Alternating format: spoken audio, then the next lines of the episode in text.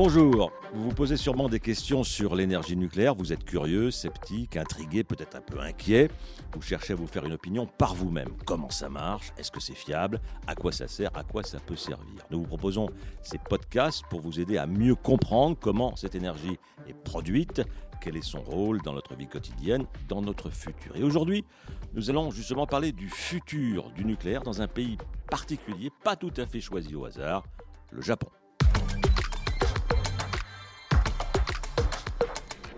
Le nucléaire en clair, un podcast de la SFEN, présenté par Jérôme Godefroy. Après Fukushima, le Japon reconstruit son nucléaire, oui.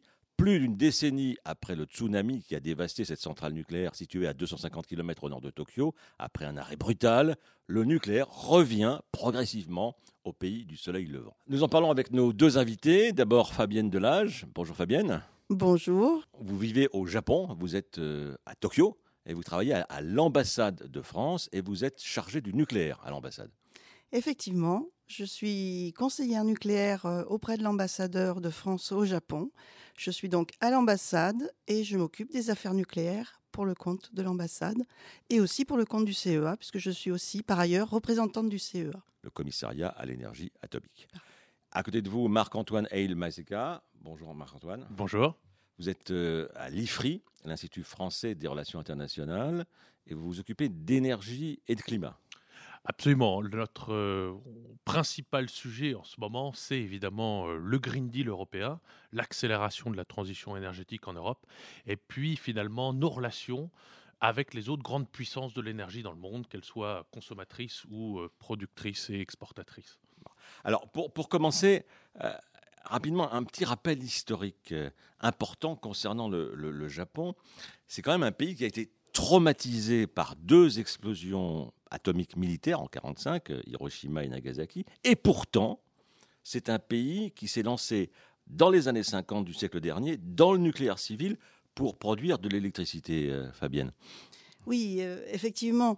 Le Japon est un pays un petit peu comme la France, dont les ressources naturelles énergétiques sont assez pauvres.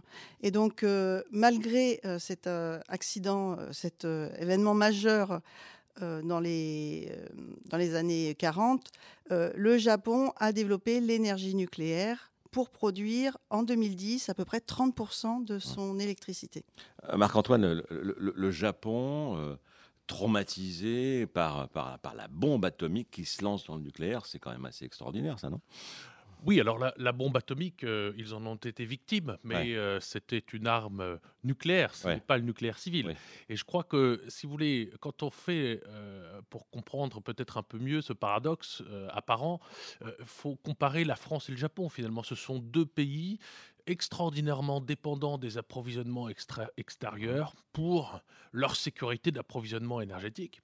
Et finalement, face à une très grande dépendance, notamment au Moyen-Orient, pratiquement pas de ressources domestiques. Alors en France, on avait un peu de charbon, mais deux pays qui finalement font le choix du nucléaire civil pour finalement à la fois un choix technologique et puis un choix de sécurité d'approvisionnement, d'autonomie finalement, ou de souveraineté, si vous voulez. Alors Fabienne Delage, vous le disiez à l'instant, avant Fukushima, le nucléaire c'était 30% à peu près de la production d'électricité. Hein. Tout à fait. Donc, et maintenant, après Fukushima, c'est combien ? C'est 7%. 7%, donc ça a baissé considérablement parce qu'on a fermé des centrales, on les a mises à l'arrêt provisoirement ou pas provisoirement d'ailleurs. Donc en fait, le parc était constitué en 2010 de 54 réacteurs. En 2011, toutes les centrales ont été mises à l'arrêt. Et puis progressivement, un certain nombre ont redémarré après une remise à niveau pour des points de sécurité et sûreté. Et donc, actuellement, il y a 10 réacteurs en fonctionnement au Japon. Alors, 54 réacteurs au Japon avant Fukushima, en France, c'est 56. Population deux fois plus importante tout de même au Japon et par rapport à la France. Marc-Antoine, on ne peut pas dire que le Japon était un pays nucléarisé comme l'était la France. comme l'est la France. Alors, ce qu'il faut bien voir, c'est que c'est pas le même territoire. Ouais. Le Japon, c'est des îles, en fait. Ouais, ouais. Et avec une densité de population très forte, très concentrée. Mmh. Donc, autour de ces très grands centres urbains, évidemment, tout cela est approvisionné avec de l'électricité nucléaire. Mais souvent, les îles ne sont pas connectées entre elles. Mmh. Et donc, vous avez aussi, effectivement, beaucoup de centrales thermiques. Que ce soit traditionnellement au charbon, le Japon est un grand pays qui a des technologies relativement avancées, notamment des centrales ultra-hypercritiques, et qui est capable non seulement de les construire, mais de les moderniser au Japon et à l'étranger. Et puis évidemment des centrales thermiques au gaz, puisque le Japon est... ou est encore, parce qu'il est talonné de près par la Chine, un très grand pays importateur de gaz naturel liquéfié, donc du gaz qui est transporté dans des bateaux spécialisés, refroidi, et donc du coup il devient liquide et on peut le transporter à travers les océans dans le monde. On va revenir là-dessus tout à l'heure. Fabienne, le parc nucléaire japonais, avant Fukushima, est très différent de ce qu'on connaît en France. En France, il y a un seul opérateur, une technologie commune et une autorité de sûreté nucléaire indépendante, intransigeante. Au Japon, c'est pas exactement pareil, hein. Effectivement. Donc, au Japon, 2 types de réacteurs. Au Japon, 10 opérateurs. Certains privés. Oui. Ouais. Oui, tous privés. Tous privés, ouais. Tous privés. Au Japon, une autorité de sûreté qui dépendait du ministère de l'Industrie, donc sans indépendance. Et depuis Fukushima, à la suite de Fukushima, pour le redémarrage, toujours des opérateurs privés, mais une autorité de sûreté qui a rené et qui est aujourd'hui indépendante, de manière à exercer en toute liberté ses missions. Marc-Antoine, autre particularité du Japon, vous l'évoquiez à l'instant, c'est un archipel isolé. Hein, la France, on est entouré de plusieurs pays. Il y a une espèce d'interdépendance pour les échanges d'énergie. Le Japon, il n'y a rien autour. Il n'y a pas de contact, il n'y a pas de câble électrique entre le Japon et le continent. Absolument pas. Il n'y a ni gazoduc, ni câble électrique. Il y a toujours eu des discussions, il y a encore des discussions, par exemple pour amener du gaz russe dans le nord, dans les archipels au nord, etc. Mais tout cela est trop cher en réalité et se heurte à tout un tas de contraintes techniques. Mais il y a encore aussi des projets, par exemple au sein de l'ASEAN, de créer un anneau électrique et qui inclurait aussi le Japon. Mais tout cela, évidemment, coûte très cher. Et pour l'instant, effectivement, c'est une île isolée, en réalité, d'un point de vue énergétique. Alors, vous le disiez aussi tout à l'heure également, Marc-Antoine, la dépendance du Japon sur les importations qui sont massives. Je crois que 90% de l'énergie est importée au Japon. Absolument.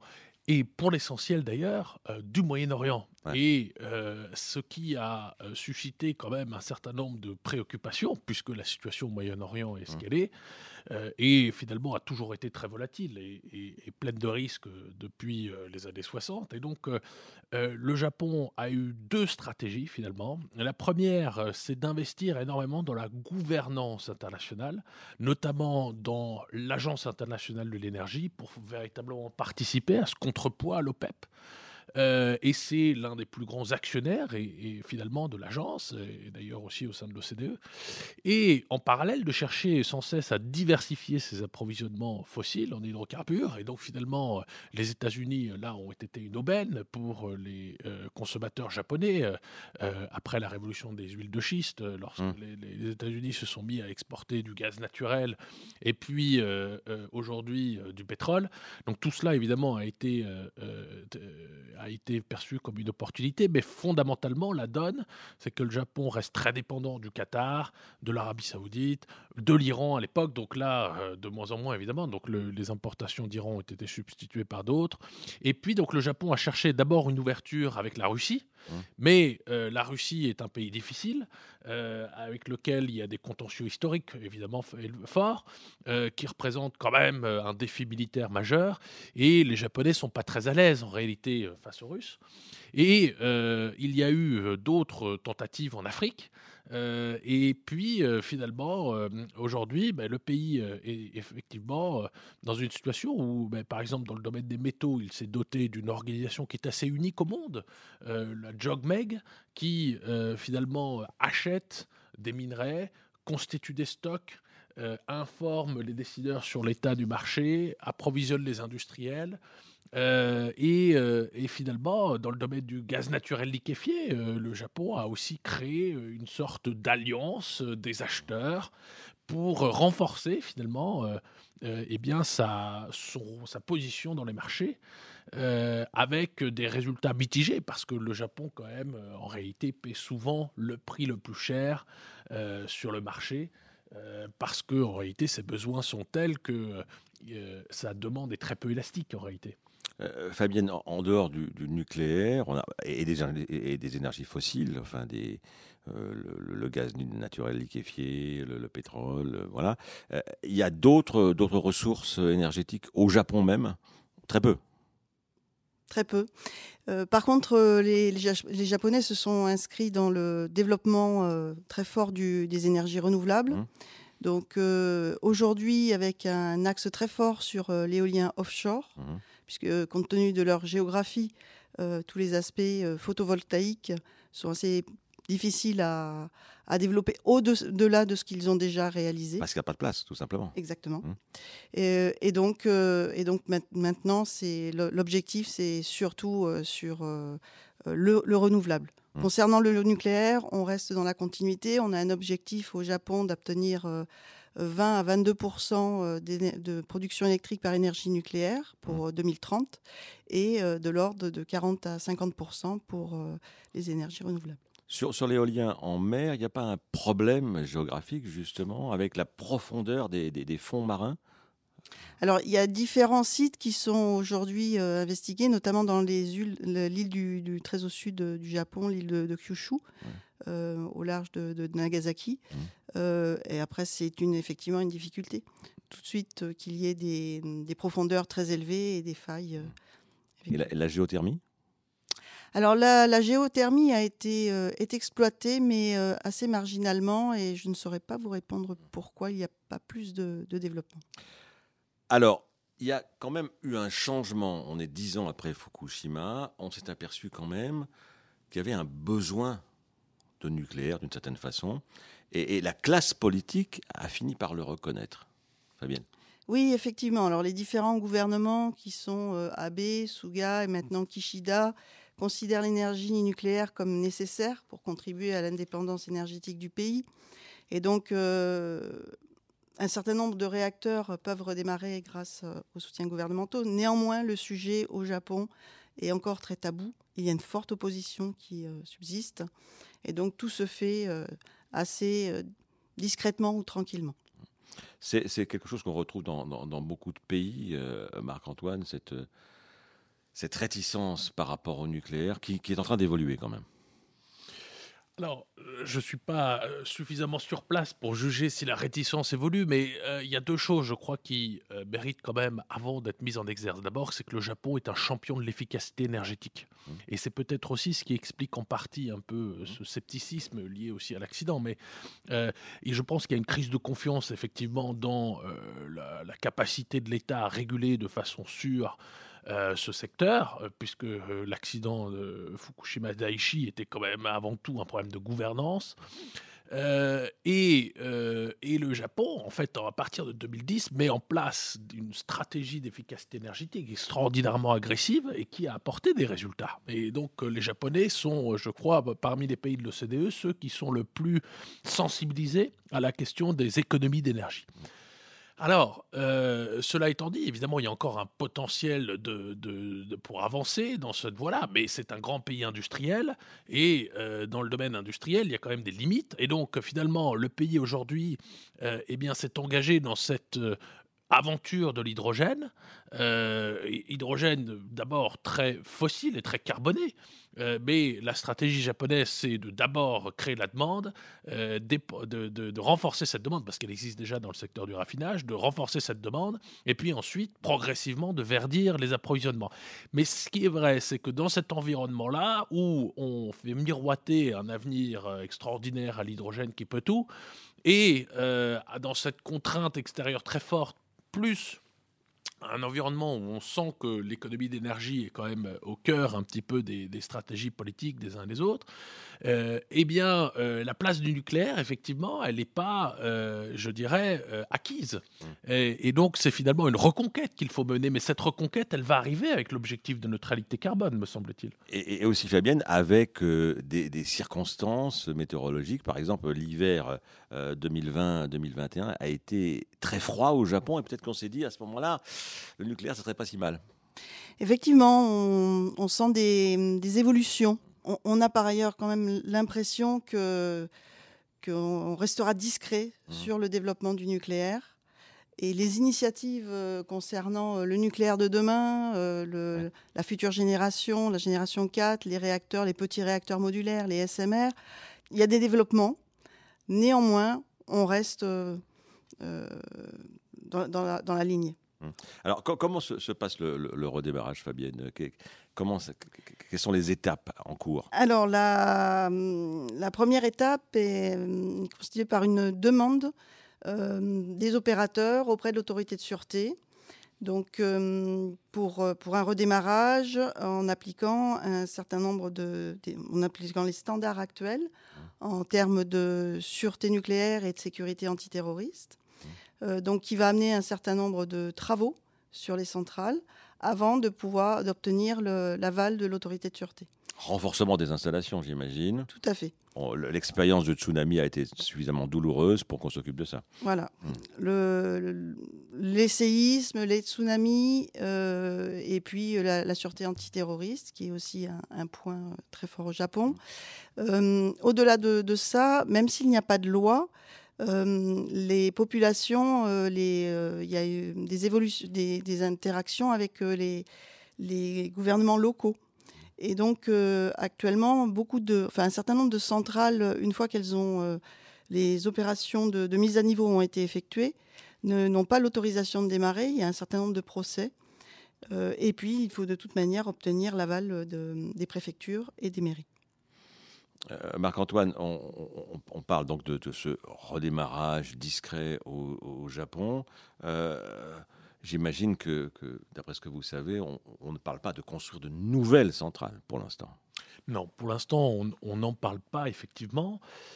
Mais, si vous voulez, une chose est sûre, c'est que si le Japon souhaite sérieusement atteindre la neutralité carbone en 2050 comme il s'y est engagé, de façon surprenante, eh bien, en réalité, il faudra non pas seulement produire 20 ou 22% de l'électricité du pays au nucléaire, mais probablement revenir à des niveaux de 30%, voire au-delà. Donc, ça implique deux choses. Oui. Soit de parvenir à relancer quasiment tous les réacteurs déjà en place, soit en réalité d'en construire. Mais la question ne se pose pas là dans l'immédiat, mais bien sûr il faut le préparer, mais ce ne sera pas possible sans cela. C'est un grand pays industriel, très peuplé, vous l'avez dit, et dont l'électrification a encore une très forte marge de progression.